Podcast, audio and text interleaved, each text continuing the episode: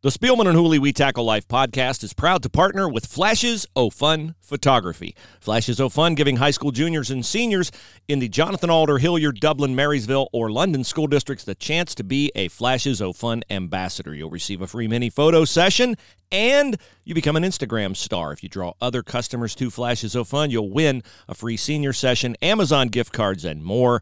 Go to flashesofun.com to apply. And we want to thank Kurtz Brothers Mulch and Soils for supporting small business in the state of Ohio to the tune of $85,000 in rebates to you. 38% off bulk mulch at Kurtz Brothers 4 Central Ohio locations. You'll receive your savings in the form of a Visa gift card, which you can use to support small businesses. Use the promo code KBCARES when booking online at kbcolumbus.com.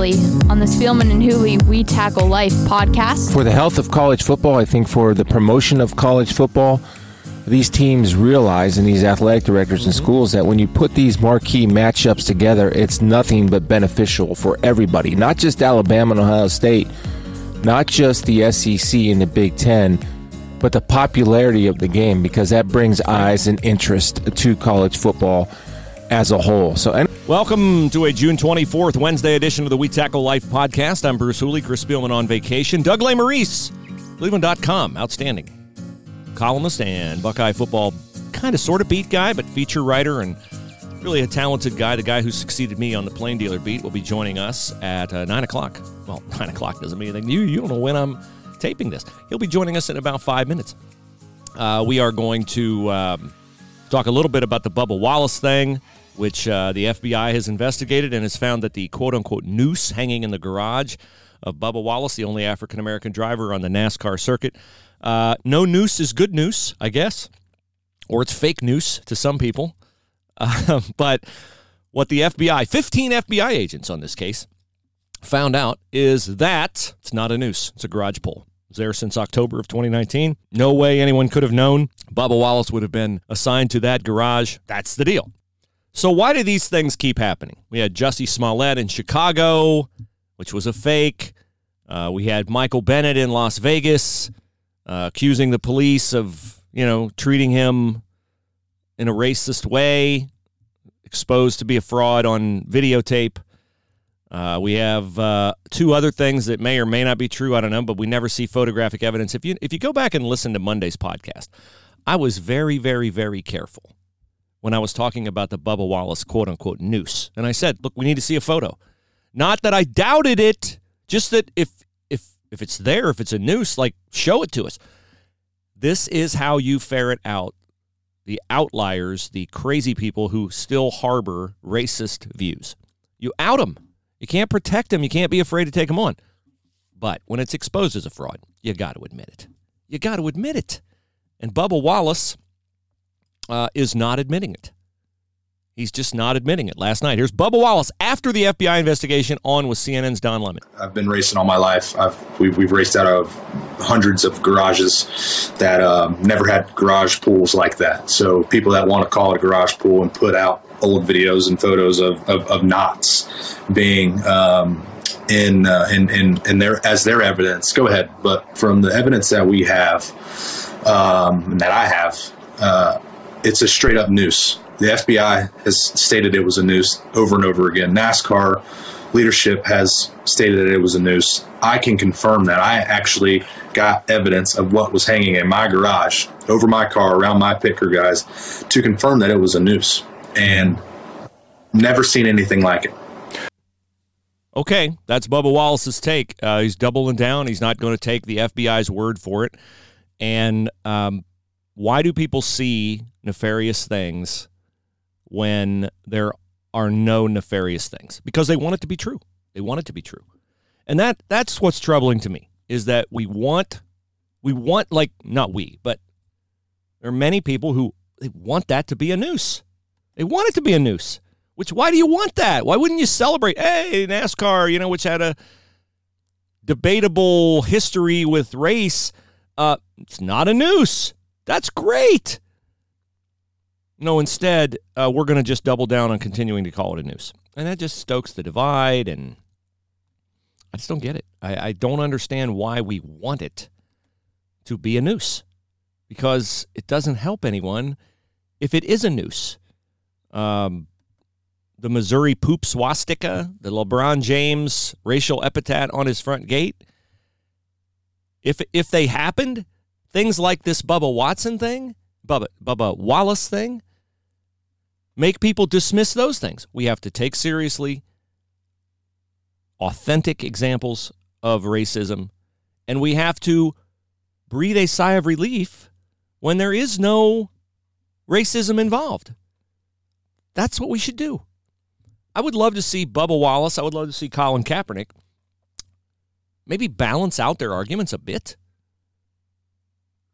Bubba Wallace's uh, father is white. He was his first sponsor in NASCAR.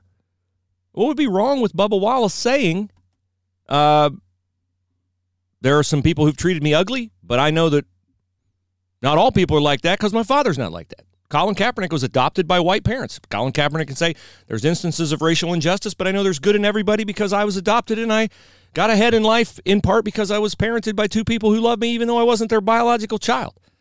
But that's not where we are.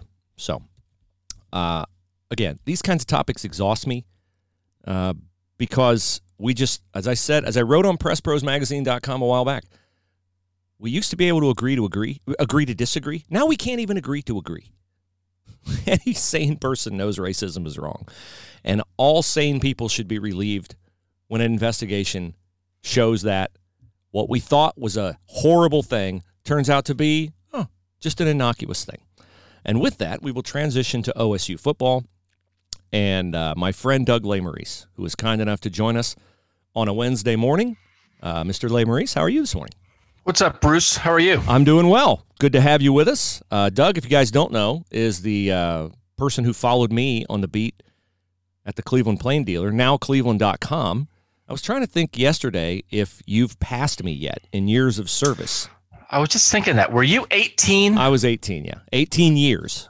18 years. 1988 to, to through the 2005 season out uh, Alamo Bowl. Okay because I'm coming up on season 16. Season so 16. I started in 05. So you Three still got years. me by a couple years. Who will last longer at OSU, Doug Lesmerises or Ryan Day? Oh, that's a good question. I, I know I am not going to the NFL. I know that. You're and, not, I, and? Ryan Day is Ryan Day is not getting fired, and I might be getting fired. So I think I think I give Ryan Day the edge. You're not getting fired. You do too good of a job. You do a great job. Um, and the beat has changed a lot since uh, I had it. It was a solo thing. You had it for a while when it was a solo thing, and then now uh, you got three guys on the Yeah. OSU beat, and you've had three guys for quite some time. You had Ari Wasserman, athletic, Bill Landis, athletic. Now you have Stephen Means and Nathan Baird. since 13 in 2013 was the first year we expanded it when we started with the digital focus instead of the newspaper focus and uh and you know this bruce i mean and this is how it is with great great sports in a lot of places. It's 365 now Yeah. right? I mean we are we have not had football for a long time. We've been doing our buckeye talk podcast since uh, 2015 and we're now doing it five days a week in the off season when there's no football and there's an audience for it. There's an appetite for it just like you guys are doing this this podcast constantly. Yeah. um, and i know you guys cover more topics than we do with buckeye talk because we're all ohio state football but in ohio you can talk sports 365 days a year. You can talk Ohio State football uh, 365 days a year. Yeah, you can. Tell people where they can find Buckeye Talk and uh, tell them a little bit more about what you guys cover with Ohio State football. I'd assume it's a lot of recruiting at this time of year at Yeah. least. Yeah, and we do. You know, we just are kind of. We have uh, tech subscribers who we um, talk to through the phone. That we send text messages out. Uh, you can pay four bucks a month to be part of that, and it's like a little circle of people we have now, where there's a lot of two-way communication. People text back to us. We respond to those texts, and we get ideas from them. We get questions from them for the podcast. So we lean on our most loyal followers uh, in a lot of ways. So if you want to be a tech subscriber, you can send a text to 614 350 3315. You sign up, it's a 14 day free trial to see what you think. It's free. What the heck? Four bucks a month after that. and the podcast we do Monday, Tuesday, Thursday, Friday is about 45 minutes or an hour. Mhm. And then our big Wednesday podcast, which we just went up this morning, we did what would it take for Ohio State football to create a mini dynasty in the next five years? We have a lot of tech subscriber answers. We have each of us gave our three three things that would have to happen for Ohio State to do that. We went two hours and 45 minutes on Wow. that topic. Okay, so I want you to tell me to define a mini dynasty in a second, but one of the uh, features here we love on the Spielman and Hooley podcast are our sponsor mentions. Nice. Because hey, man's got to make a buck here when in the uh, in the land where capitalism is still a good thing, at least on our podcast. So we want to thank Steve. And we want to thank Chrissy and we want to thank Julie and everybody at AUIinfo.com in Akron because AUI does great things for small businesses in the state of Ohio. They simplify you running your small business. The mere fact that you don't have to spend time holding on the phone, trying to get health insurance prices, that's a waste of your time as a business owner. You should be ordering, you should be doing payroll, you should be doing a lot of the other things. But you say, well, you know, I also got HR issues. Well, good for news for you. AUI has Julie, their HR specialist. So when you go with AUIinfo.com and they're licensed throughout the state of Ohio, you get somebody who's going to line up health insurance for you. It's not going to cost you one dime more because the health insurer will pay AUI. You don't pay them, but they just take all those cumbersome, bothersome, things off your plate and can answer your HR questions as well. So find them online at AUIinfo.com. That's AUIinfo.com. Doug Lesmerises, Cleveland.com, joining us. You can follow Doug on Twitter at Doug Lesmerises, L E S M E R I S E S. Less me rises. Correct. You told me that one time, and I remembered Yeah. it forever. I have no problem. I know how to spell all the difficult sports names: Krzyzewski, Le Maurice, Albuquerque, where I used to go for basketball regionals. Uh, and that's about all I have in my head. If you collapse in front of me and you need CPR, I got nothing for you. But I can Ah, stand over you you and I can say name. K R Z Y Z E W S K I Krzyzewski. I don't know if that'd bring you back, but I can do it. All right. Uh, a mini dynasty, you say? What would it take for Ryan Day and Ohio State to be a mini dynasty in college football? I can't be the only person who responded. Aren't we already a mini dynasty? Like how many? Oh, no. Three un unshared outright Big Ten championships in a row. Mm. More. Uh, who else? Do we have tied with Oklahoma? Tied with we're tied with Oklahoma for the third most college football playoffs appearances. Am I right on that? I'm doing that. Uh, like Clemson, it's- oh, Alabama. Yeah, Clemson, Alabama. In the six-year playoff, Clemson, Alabama each have five. Oklahoma has four. Ohio State has three. Three, And nobody only three, okay. Nobody else has more than one. Okay. Well, so four. So we'd be on the radio, Doug. Mount Rushmore of college football Mm, that's true. powerhouses right now. Uh, we said um, Define a Well- mini dynasty. we, we defined it in the next five years, in the five-year period, we defined it as two titles plus. So two titles plus two two other good playoff appearances. Okay, four playoff appearances in five years. And like by good playoff appearance, I'm leaving room to say losing to Clemson 31 nothing in a semifinal is not a good Not a good one. Cat. Okay. All right. and, or three titles. Three, And so, by that definition, Clemson and Alabama are both in the midst of mini dynasties Oh, because okay. Clemson and Alabama, uh, Clemson in the last five years um, has two titles and two Two championship losses, Yeah. and Alabama. Uh, in the previous five years, not not including this year, the first year they missed the playoff was this year, Mhm, but the 1st five years of the playoff, they had two titles and two championship game losses. And what's the consensus of your podcast? Yes, or did you do a yes or no, or did you just do what's it take? we did uh, a vote from our tech subscribers Ah. and basically the four categories that i gave them were basically yes yes maybe no and no this conversation is silly just give me a title what are we talking about Nobody picked that. Nobody picked that last one. well the last one had an insult for me it was no you silly old man so Okay. people like that one It now insulted you- me personally You. Uh, It was, not uh, an objective poll. Then they got a chance to take a no shot that's at true you. they want to insult me it was 73% said yes or yes maybe 30% said yes 30% were all in yes this is going to happen and to be fair it would be something that has never really happened in ohio state history i think I was going to say, has there ever been a period? Because I'm going through my mental Rolodex back to when I first started watching it, late '60s. I'm not sure they ever have that. There's a t- I think in the 50s and again they have like a couple titles where they I think 54 and 57 right or two titles. So like but that's it's so far back there. I mean we were going back Yeah. trying to see who else qualifies. It's like you're going through army in the mid 40s and it's like that's not what we're talking about. So we tried to draw some distinction. You know they it's more about that they've had talent at times where you say they could have had this. And when I I look basically from the mid 80s on and the definition is a little loose. Part of it that we talked about is that it's there's a feel to it too, right? Do you feel Mhm. like a dynasty? mhm. So I think off the top of my head, we were talking about the Jimmy Johnson U Hurricanes, Oh, right? yes. Which you know very well. Oh That yes. certainly was the Osborne Nebraska Cornhuskers, Mhm. three and four years. Um, Florida State, it didn't exactly fit that definition, but my gosh, I think Florida State finished in the top four in the AP poll like 12 straight years Mhm. uh, with Bobby Bowden. So we included them. Um, USC, that quick little run, two straight titles, and then in 05, people thought they were the best team ever before they lost to Texas. Right. We included them, the Pete Carroll USC. And then Bama, we said Saban's actually had two separate mini runs here and Clemson. So that's it's a pretty exclusive company, but it's not impossible. But Bruce, when you look at, for instance, the Super Sophs could have been this. Yeah, They I was going to say, you said mid 80s. The two that came to mind for me 68 through 72. 71 was a disastrous year, but still 68, 9, 70, 72, really good. And then 72 through 76. Those The it. last three years of Archie. And then 76, eh, but they played for the Big Ten championship. But you could see, I mean, 68 got one of them, and then we know the loss to Michigan in Yep. 69 and the Rose Bowl loss in 70. Should have had and three. then Yep. the Archie year, my gosh, they're number one all three years.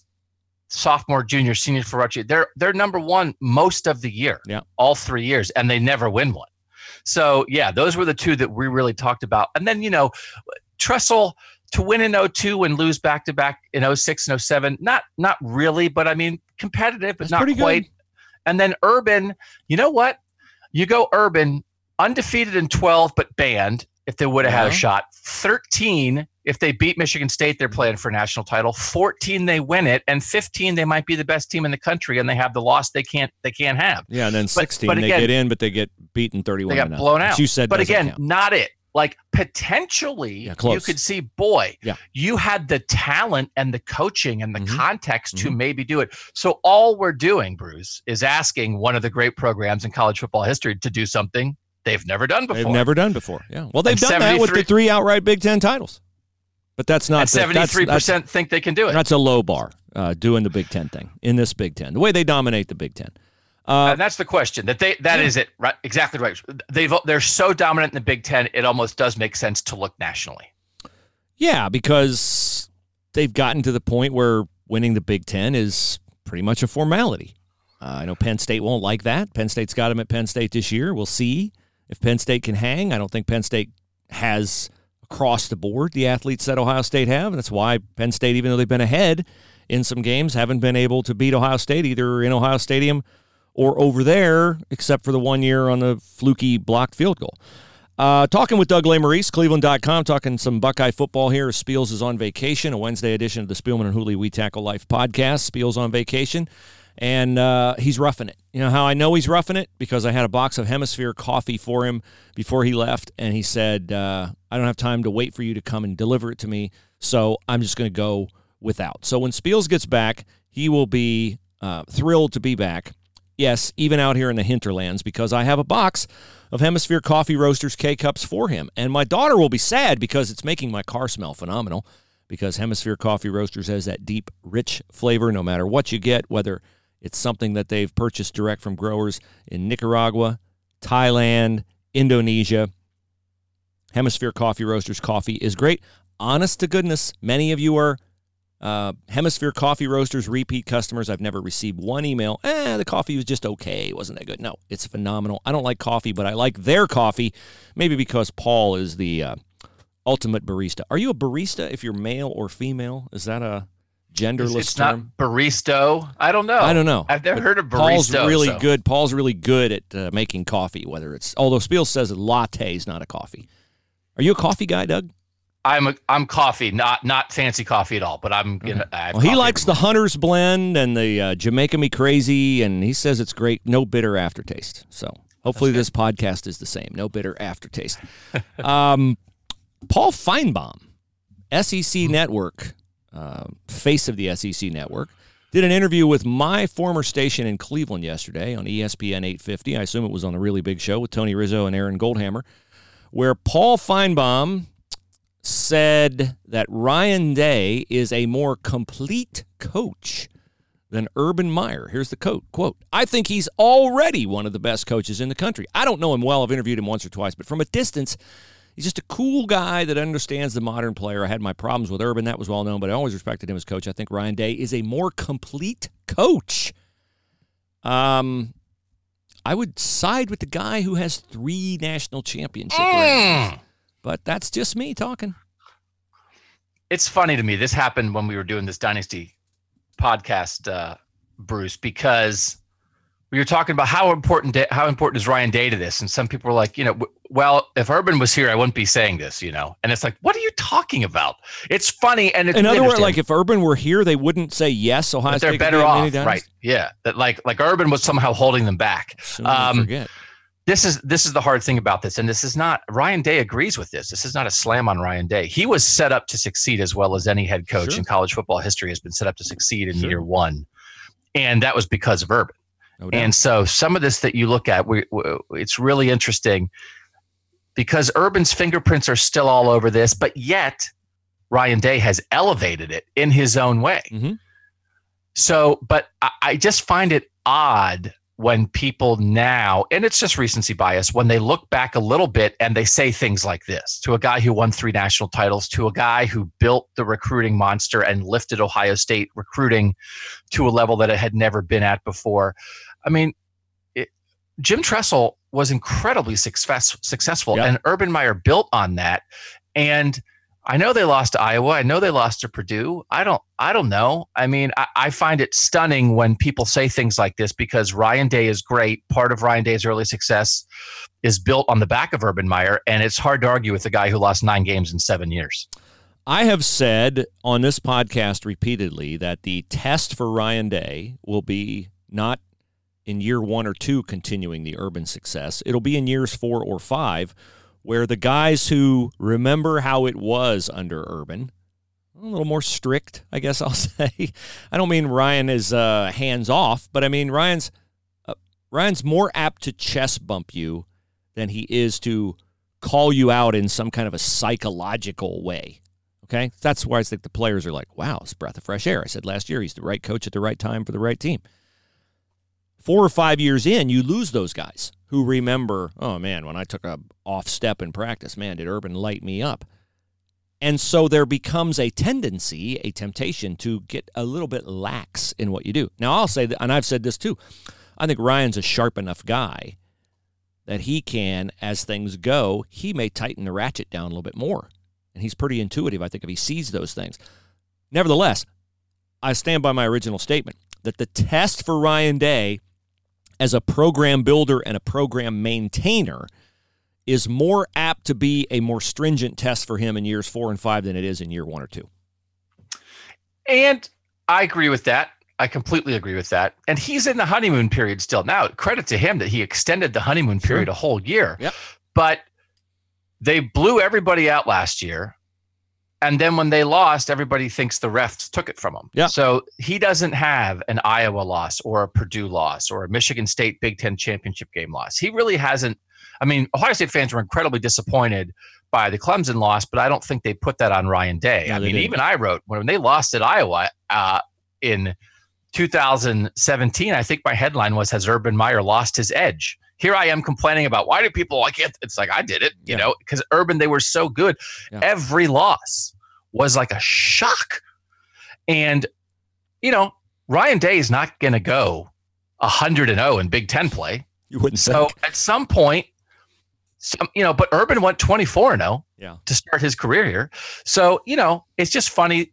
Ryan Day, everybody thinks Ryan Day is perfect. And he's only excellent. He's not perfect. But at the moment, he's excellent. Urban was excellent for a longer period of time, but we're in the perfect zone with Ryan Day. And it just is interesting to me when that then that colors a backward look at Urban and people think, well, some people think, well, it's good Urban retired so that we could have Ryan Day now. And I'm not saying that it's bad, but it's like, come on. Urban Meyer was really good at this. It's a hard evaluation for me because I look at Urban's career and I think, well, how many games could he have lost? I mean, you know, the Big Ten's so terrible. And I look at Ryan last year and I think, well, um, trying to reflect back. Did he lose the only game he could have conceivably lost? I mean, really, I mean, yeah. 10 and 0 was easy. And then, yeah, but I agree. Correct. The others, But- even Penn State, Michigan, Wisconsin, they're still heavy favorites. But that's a but that's a tribute to them too. It's like they built their team so well that a Wisconsin team or a Penn State team that, you know, finishes with, you know, two losses is not really a threat to them. Is not really an athletic match to them. So when I say that, it's like it's sort of like, yeah, well they, you know, they played one team and Urban said this before the game. You were probably in that scrum in the hallway at the Marriott in Phoenix. Urban says first time Ohio State's going to see a team and Clemson's going to see a team that has equal athletes. And we'll see what happens. It'll be fascinating. And it was fascinating. Uh, so it's a it's a a plus and a minus. They don't play very many games they could conceivably lose, but the reason they don't play very many is because they do a good job. And it's building is hard maintaining is hard but building is hard too and it it is it's not it's not a fair criticism of ryan and i don't intend it as a criticism of Yeah. ryan but and we talked this i don't want to give our whole buckeye talk podcast No, don't, away, don't. i would like people to listen to it and you probably can relate to this bruce i think it would be a great tribute to urban and it would be a great uh, nod great success for ryan if they can keep this up I know Howard Schnellenberger got it rolling at Miami, Yep. but Jimmy Johnson really established, took it to the next level, right? Mhm. Yep. Dennis Erickson was the head coach at Miami as long as Jimmy Johnson was. And I don't know anything about Dennis Erickson, but I would imagine that the the the fumes or the vibes or the the the ethos, the the the standards set by Jimmy Johnson carried through Dennis Erickson's era. And Dennis Erickson was just as successful as Jimmy Johnson was. I don't know that Dennis Erickson on his own, if he had come in cold, would have been would have been able to do what Jimmy Johnson does, but he sure as heck was able to maintain it at the highest level. No doubt. I mean, I was there for that. Jimmy did a much better job of keeping a handle on the discipline than Erickson did. Erickson, they were so wildly talented. Erickson let it get out of hand, and the whole U image really is a creation of the Erickson era, not of the Jimmy era. The Jimmy era, the guys had fun. They just like knock the tar out of you, and uh, but they didn't have all the craziness and all the showboating and stuff uh, that got them into trouble under Erickson. And we'll see if Ryan can maintain the discipline. I'm sure he can. Ryan, Ryan Day, I'm extremely impressed with. I'll say that. And I'm not easily impressed uh, by coaches. And I've always been the guy who says don't hire the interim. But Ryan Day's not Larry Coker. Okay. Ryan Day's not like it's going to be fine for a while and then, ooh, baby, when it goes, it's really going to go. That's not going to happen to Ryan Day. And Mark Helfrich is the modern day example Yep. of that with Chip Kelly. How much when you take over, it is, it's hard. You want to capitalize. You you don't it, it helps a program when you have a successful coach. Why why why change for the sake of change if you feel like you can keep it rolling? But you then have to have a guy who is more than just the shadow of the guy before. Can he make it his own? And it certainly seems like Ryan is doing that, has done that. He is different enough from Urban, um, but so many things were in place to succeed. I just you have to keep that in mind. This recruiting situation, and that everyone is so impressed. You know, they're they have the number one class in 2021 right now. It seems almost assured they will finish with the number one class in 2021. And Urban, as re- great as he recruited at Ohio State, never had the number one class. That's mm-hmm. all because of Nick Saban. But he had the number two class three times. But this is built on the machine that Urban created with Mark Pantoni and everybody else in that recruiting department. Now, I had questions about whether Ryan could maintain it. So credit across the board to Mark Pantoni, to Ryan Day, to all those assistant coaches for for recruiting at this level. But it was there. No it doubt. was there. The car was in the driveway. So again, you don't have to just one of you don't have to criticize Ryan to say that Urban was great at his job. And you don't have to criticize Urban or not appreciate Urban looking back to say that Ryan is great at his job. And they're both great at their job so far. Urban just was great at it longer. Yeah, now you said your story on Cleveland.com. I thought it was a very good, uh, thought provoking story about the Alabama thing, which is going to happen in 2027. So if you're a high school sophomore and you redshirt or a fifth year senior, you'll play in that game. You said that you think Ryan Day will be the Ohio State head coach in that game. I said no way. One of Ryan's friends that I know says there's no way he'll be the head coach at Ohio State then. But you had some good information to back it up on uh, previous Ohio State coaches, and if this game had been scheduled at this point in their coaching career after one season, a lot of them would have been around for a game eight years in the future. Cooper, Bruce, Tressel, Woody. almost everybody. Woody, Woody obviously. Yeah. Um, Urban would have fallen just shy. I mean, Urban yep. put in seven years.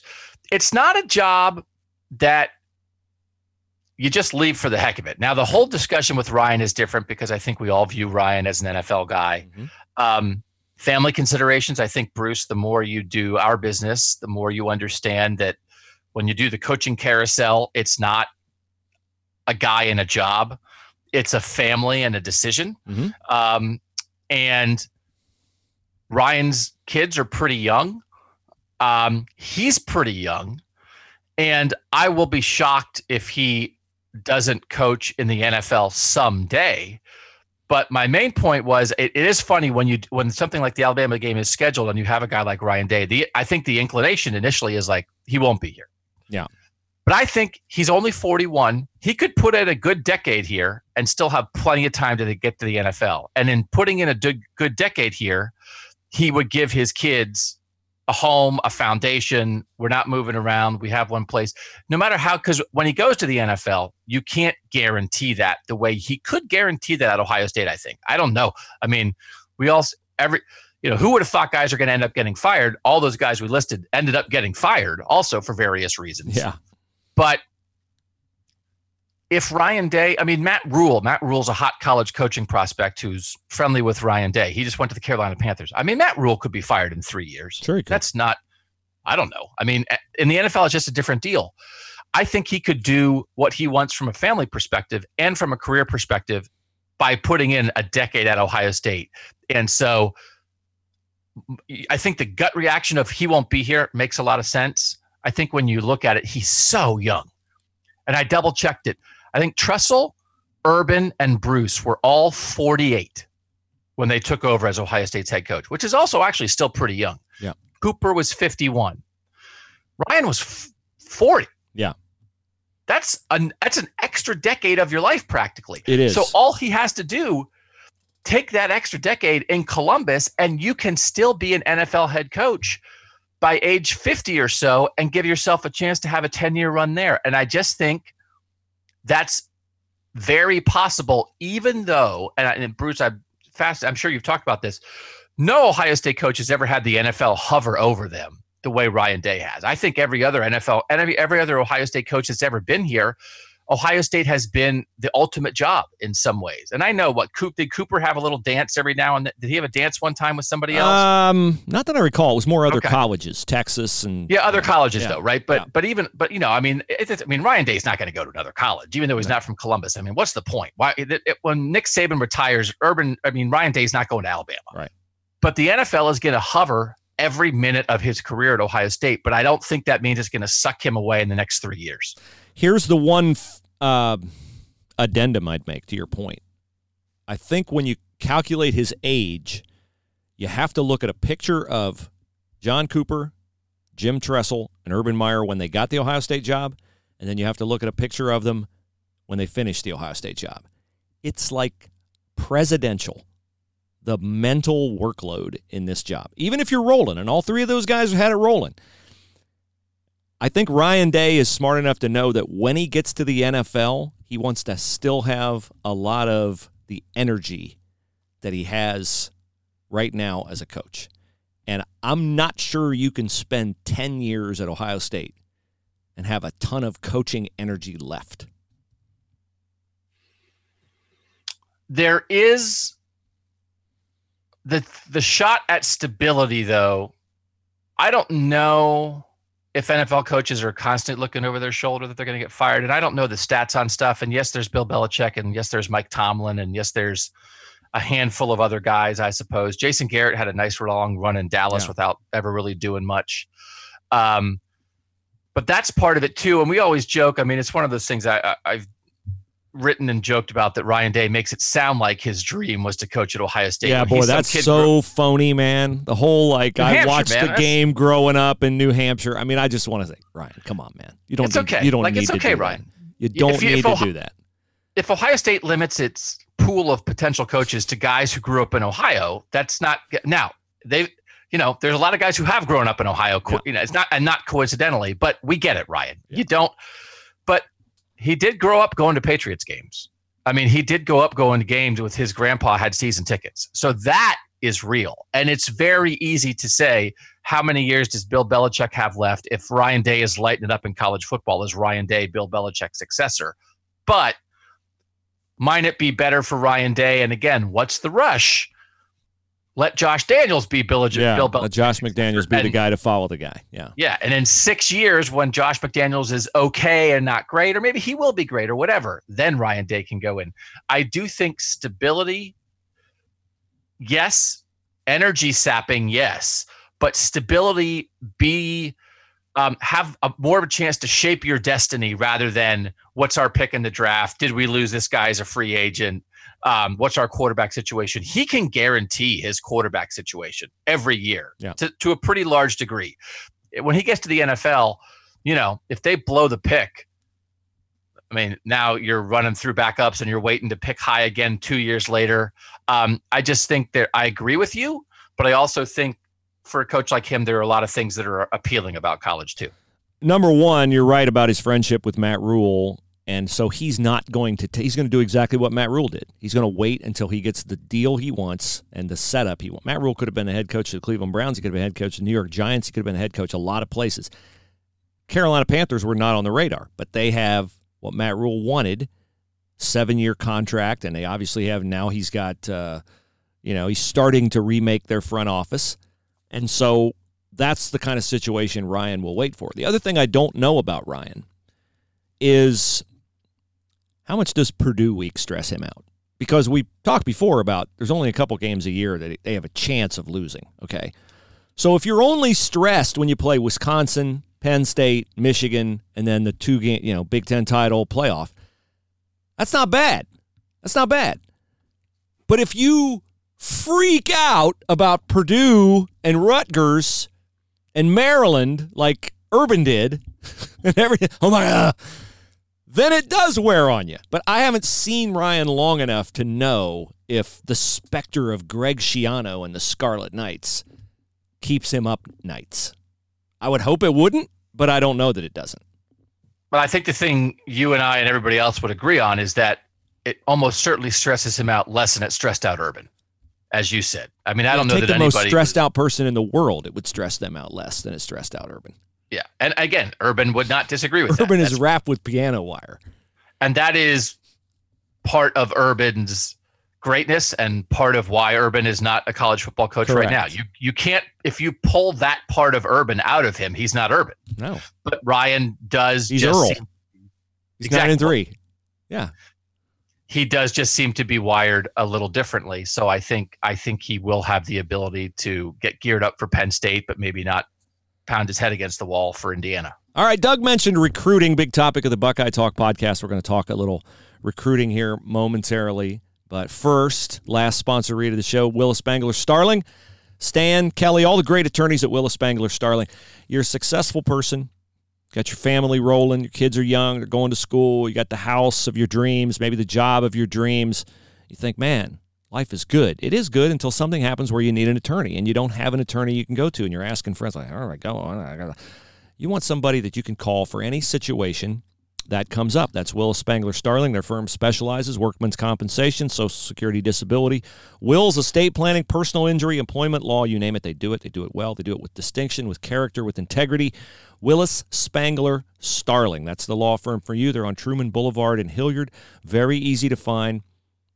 Check them out online. WillisAttorneys.com. WillisAttorneys.com. Okay, I got off the plain dealer beat when covering recruiting was a suggestion, not a requirement. And I was asked many times, ah, why don't you cover recruiting? Why don't you cover recruiting? And my thing was, I always said, and it would not fly now, I'll cover them when they get here, not before they get here. Now, I made an exception or two with like a Robert Smith, Euclid two time Mr. Football, stuff like that. I don't want to talk to you about who's committed and all this, but the lead story on Cleveland.com today is a 2022 recruit in the sports section who, what, what is he visiting? Does he get an all? He can't visit, can he? And they can't visit him.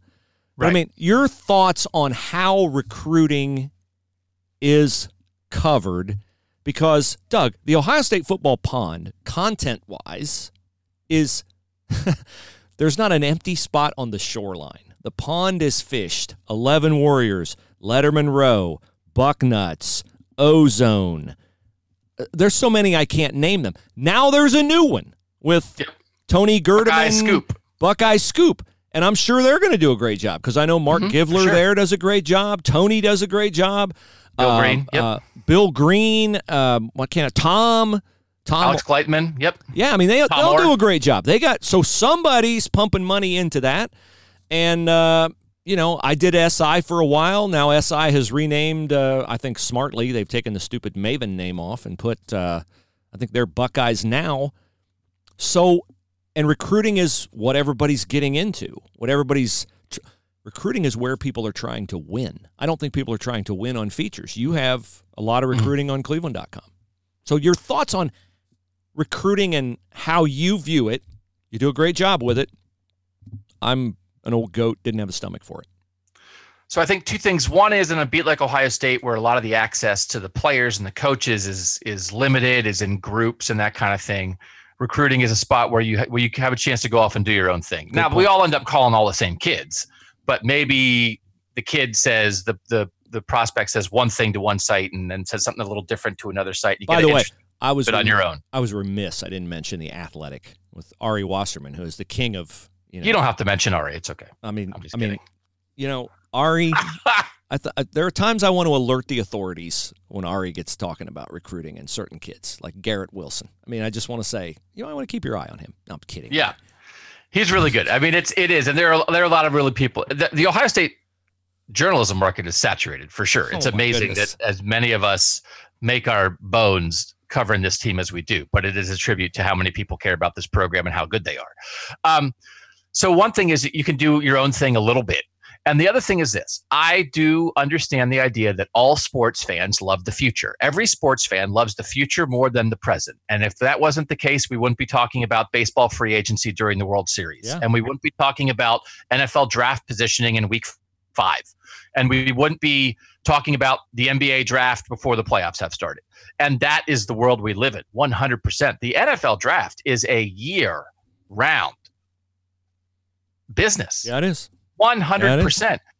Recruiting is the draft, except you have the chance to have as many first round picks as you want. It's a great point. It's a great. so point. when when you are an Ohio State fan, now I don't know. I've never covered another college football team. Actually, I don't know. I can't. I bet at Purdue and Indiana and Rutgers and everywhere else. People are interested in recruiting, but it's not quite like this because they're all picking. They have multiple eighth round picks. Yeah. Ohio State has multiple first round picks. If the Browns said, okay, so and we're trying to win right now, but also in next year's draft, we're going to have seven of the top 30 picks. Mhm. We would not watch a Browns game. All we would do is Yeah. do the draft. That's what Ohio State is because they can get the best quarterback and the best running back and the best tackle and the best pass rusher, which is, by the way, what they have in the 2021 class. So it's fun. There's no downside. As and here's the other thing too. As little as Ohio State loses on the field, they almost lose less in recruiting at this point. And that yeah, they just had a kid like J.C. Latham, a, a five-star offensive tackle, just picked Bama over Ohio State. But in recruiting, you can really celebrate the wins and you can let the losses kind of slide off your back because there's always another guy to go recruit. Yeah. There's no there's no definitive you didn't get that guy and it's over. So it's almost all upside and at a place like Ohio State it's like having seven first round picks. So I have told this story many times when Terrell Pryor for you you said you did Robert Smith. I didn't did I didn't do a, a ton in the beginning either. When they were recruiting Terrell Pryor and that was the first time I really dove in on anybody. Um, and that was back in the very beginning of of of 2007 and 2008 of sort of having the metrics online they could see how many people read your stories and Mhm. i went and did a Terrell Pryor story. I stopped at his high school on the way back from Penn a Penn State game, and they said that Terrell Pryor story you wrote. Actually, I stopped on the way there. I covered a Terrell, a Terrell Pryor high school game on a Friday night and covered Ohio State at Penn State on Saturday. And on Monday, they said that Terrell Pryor story you wrote is the most popular thing you've written all year. Wow. And I said I'm covering a team that is trying to win a national title right. and they want to know about the quarterback recruit and that opened my eyes yeah well your statement i'm going to retweet this. This is smart. Uh, every sports fan cares more about the future than they do the present. That's true. That's very true. So in that vein i'll give you you said you rely on your buckeye talk listeners for questions and content sort of leads. So i'm going to give you a question here and see what you think. Uh, best nfl career. You can equate it that way, or you can say, which one of these guys would I pick to be an NFL Hall of Famer, a Pro Football Hall of Famer? Jeff Okudah, Chase Young, Justin Fields, Nick or Joey Bosa? I'll tell you this, Bruce. It's interesting before I get to the answer there was a time not too long ago when Ohio State didn't have options like that in the NFL. That's the one thing, as good as the Tressel teams were that I covered, they mm-hmm. were not creating NFL superstars mm-hmm. The way that Ohio Maybe State I should did. put Zeke on this list. I'll put Zeke, I'll put Zeke, Zeke, I'll put Zeke on this list. Um, superstar NFL Hall of Fame type guy. I mean, you know, you could answer all legitimately if you really wanted to. Not here because I said Huge one projection. I have said all along that I th- think Chase Young is the peak. Wow. the defensive end position. And I've, I've talked to you about it, and I understand that that may not be a consistent opinion across the board. It's hard because Nick and Joey have shown it already. Nick yeah. Bosa, as a rookie, helped this team get to a Super Bowl. Nick Bosa is a game changer. So uh, I'm tempted to almost lean Nick. That's where I go. He's shown it already right now, and he won he helped his team win. He wasn't just great, he helped his team win. But I think I feel like you get a little bit of a head start with Nick because we've seen it. So I'll say Chase Young because I think Chase Young has a chance to be, I don't know, not Lawrence Taylor. I'm not going to compare him to maybe the, one of the three greatest NFL players of all time, but a dominant 10 year Pro Bowl defensive end, except also Nick Bosa and Joey Bosa. They might be the three best defensive. Three years from now, they might be the three best defensive ends in the NFL. That would not be ludicrous to think. I just think Chase has it all. Okay. I think he has the highest ceiling and he has the highest bust potential. The end of the year with me worries. The end of the year with him worries me some.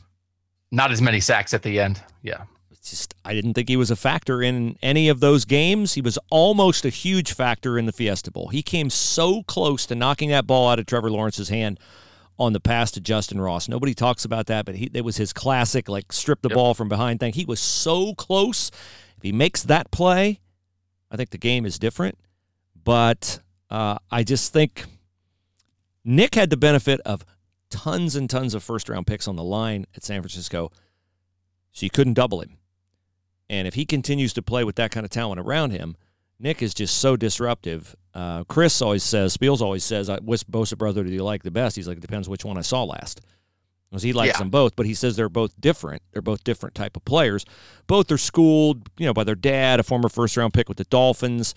Uh, but I just think that, uh, and the other thing about Chase is, I think it's a disadvantage for any player, any player, to play super close to where they were brought up because I think it just introduces all kinds of distractions and hey man, remember me? Can you get me this? Or why aren't you? what, what kind of? Oh, you too big for me now? That kind of stuff.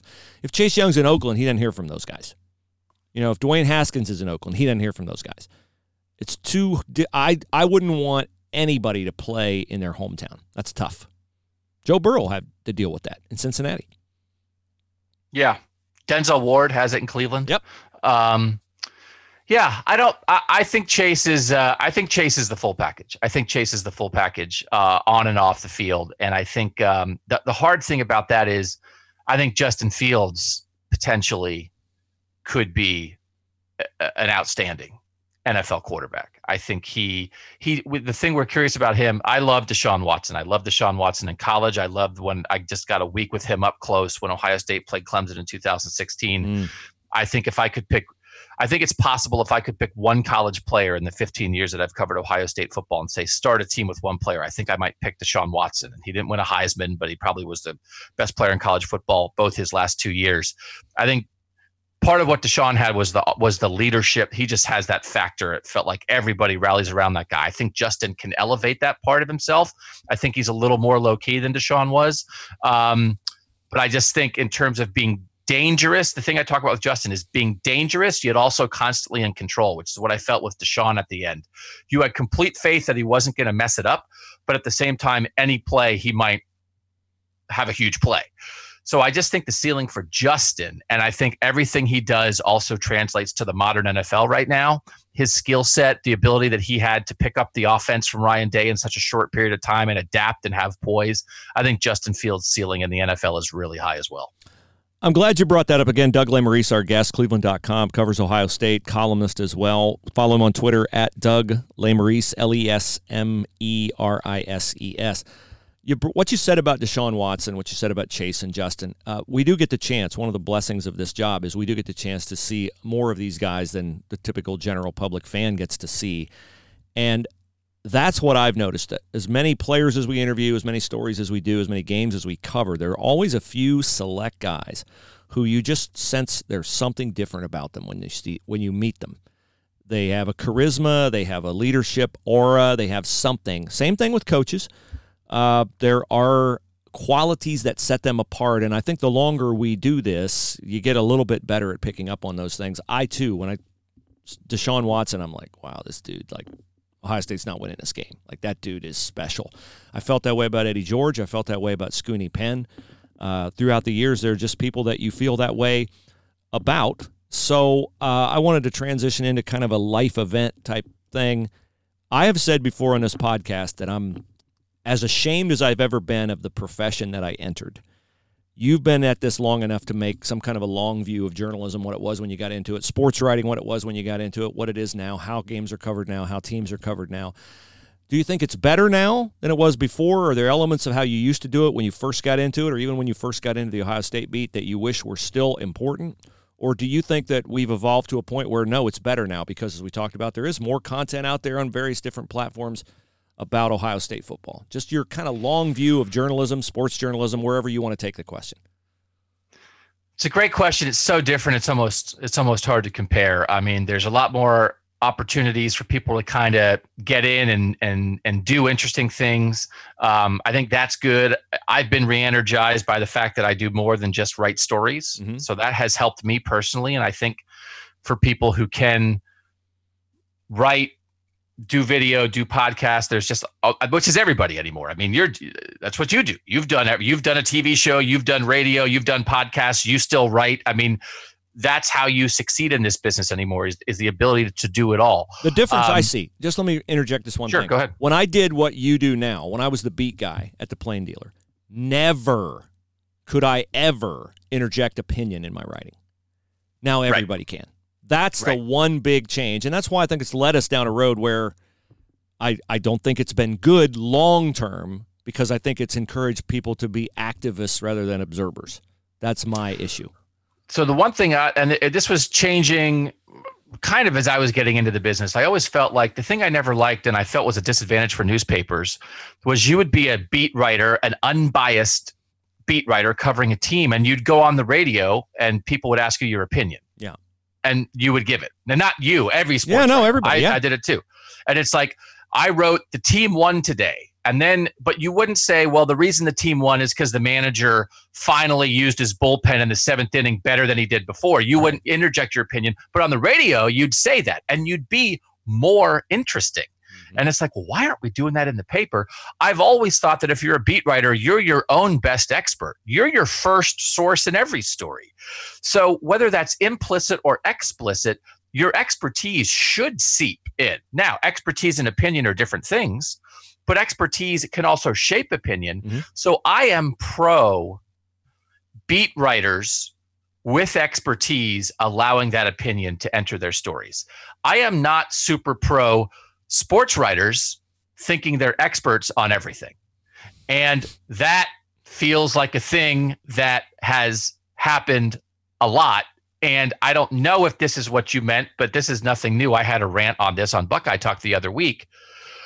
And this is not political to me, um, but I'm okay with stick to sports Mhm. for sports writers because that's what we know and that's what people want to hear from us. And when you guys advertise this show, you advertise it as something that is more than that. Yeah.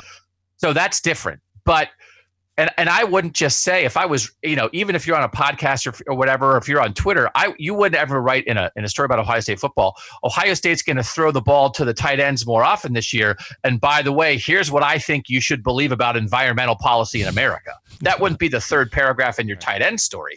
So I'm not sure why you would tweet that, or I'm not sure why out of the blue you would just write that, and people aren't prepared for it. I said when I go to Chipotle, I say could I get brown rice, fajita vegetables, and chicken? And if the person there said back to me, okay, here's your brown rice, your fajita vegetables, and your chicken. Also, here's who I think you should vote for. I would say stick to Chipotle. Yeah. I enjoy that conversation when I want to have it. Yeah. I don't want to have it at Chipotle. And I understand the idea that sometimes when people are coming to me for information about Ohio State sports or the Browns or anybody else, maybe they don't want to have that conversation on my timetable right now.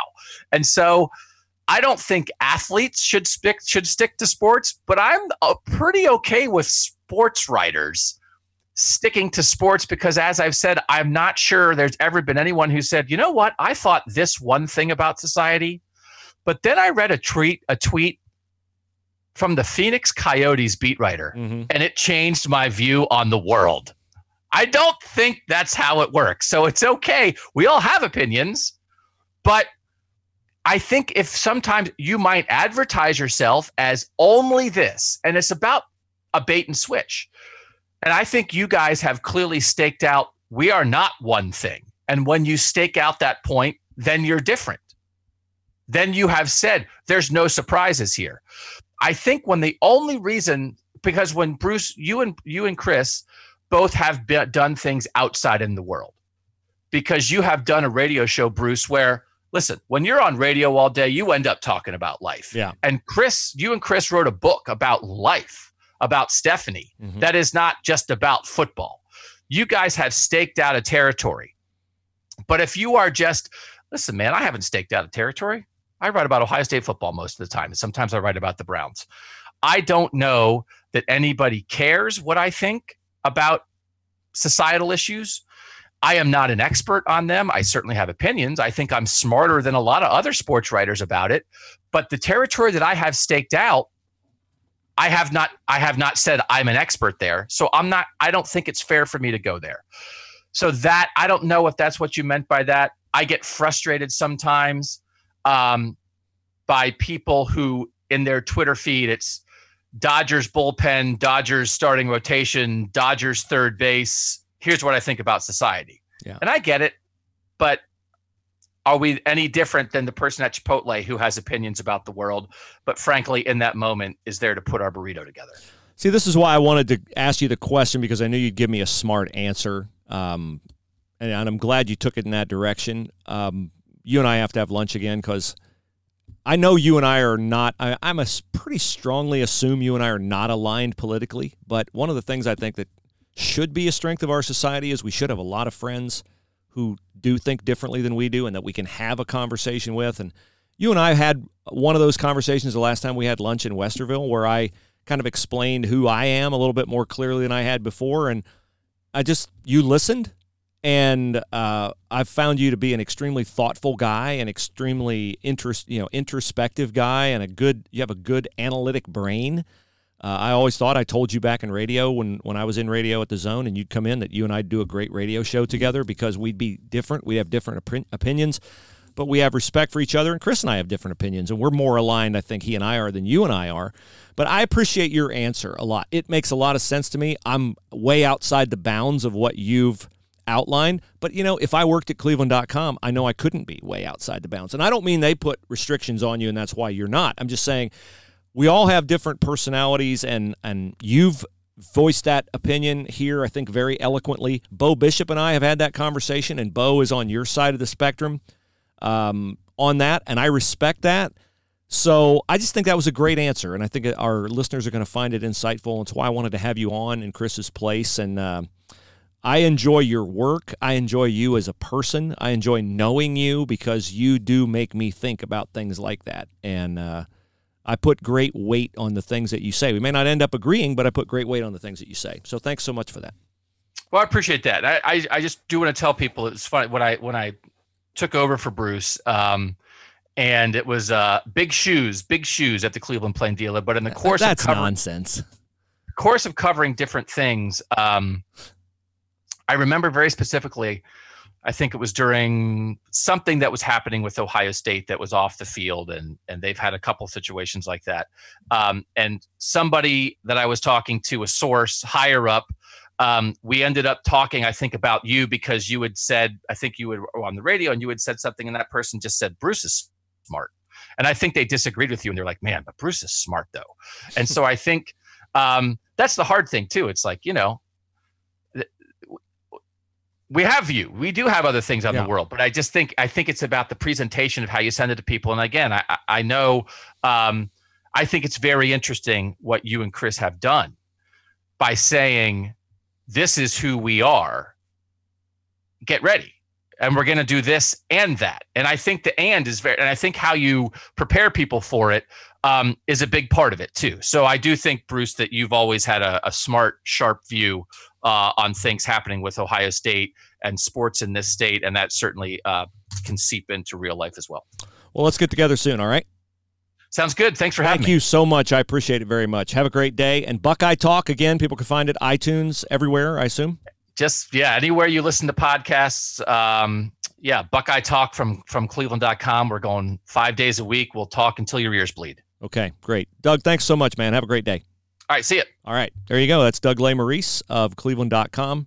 And uh, really appreciate him coming on today. Uh, really appreciate his perspective on things. I have great respect for him. Honestly, uh, this will get us into a real quick faith aspect at the end of the podcast.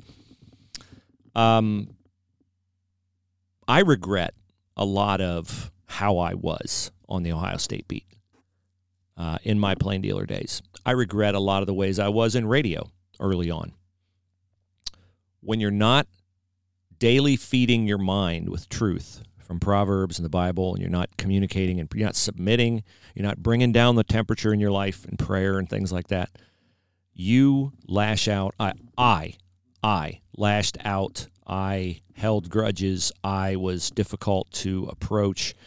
And honestly, I didn't treat Doug very well when he came here. I didn't, I wasn't overtly mean to him. I just, I kind of ignored him. I had a stupid, petty jealousy.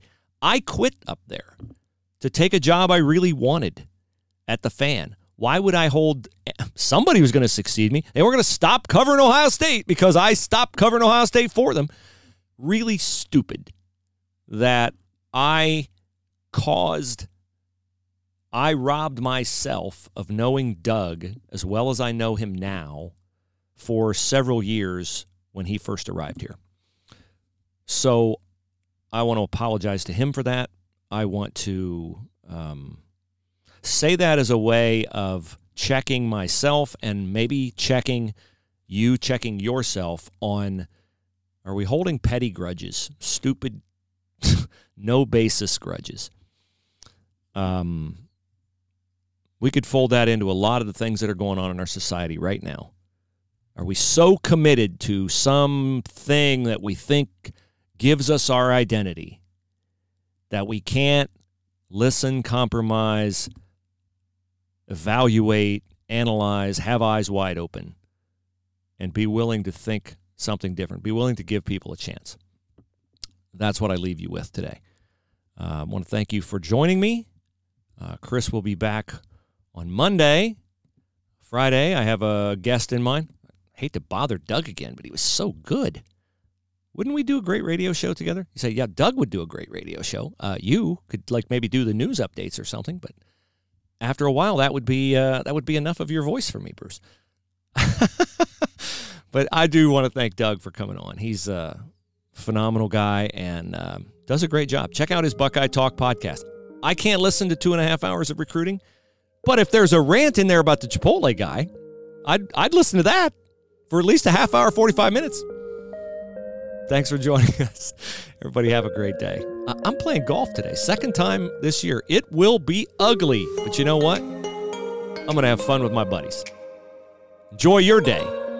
Smile. Make somebody feel special today. And we'll talk to you again on Friday.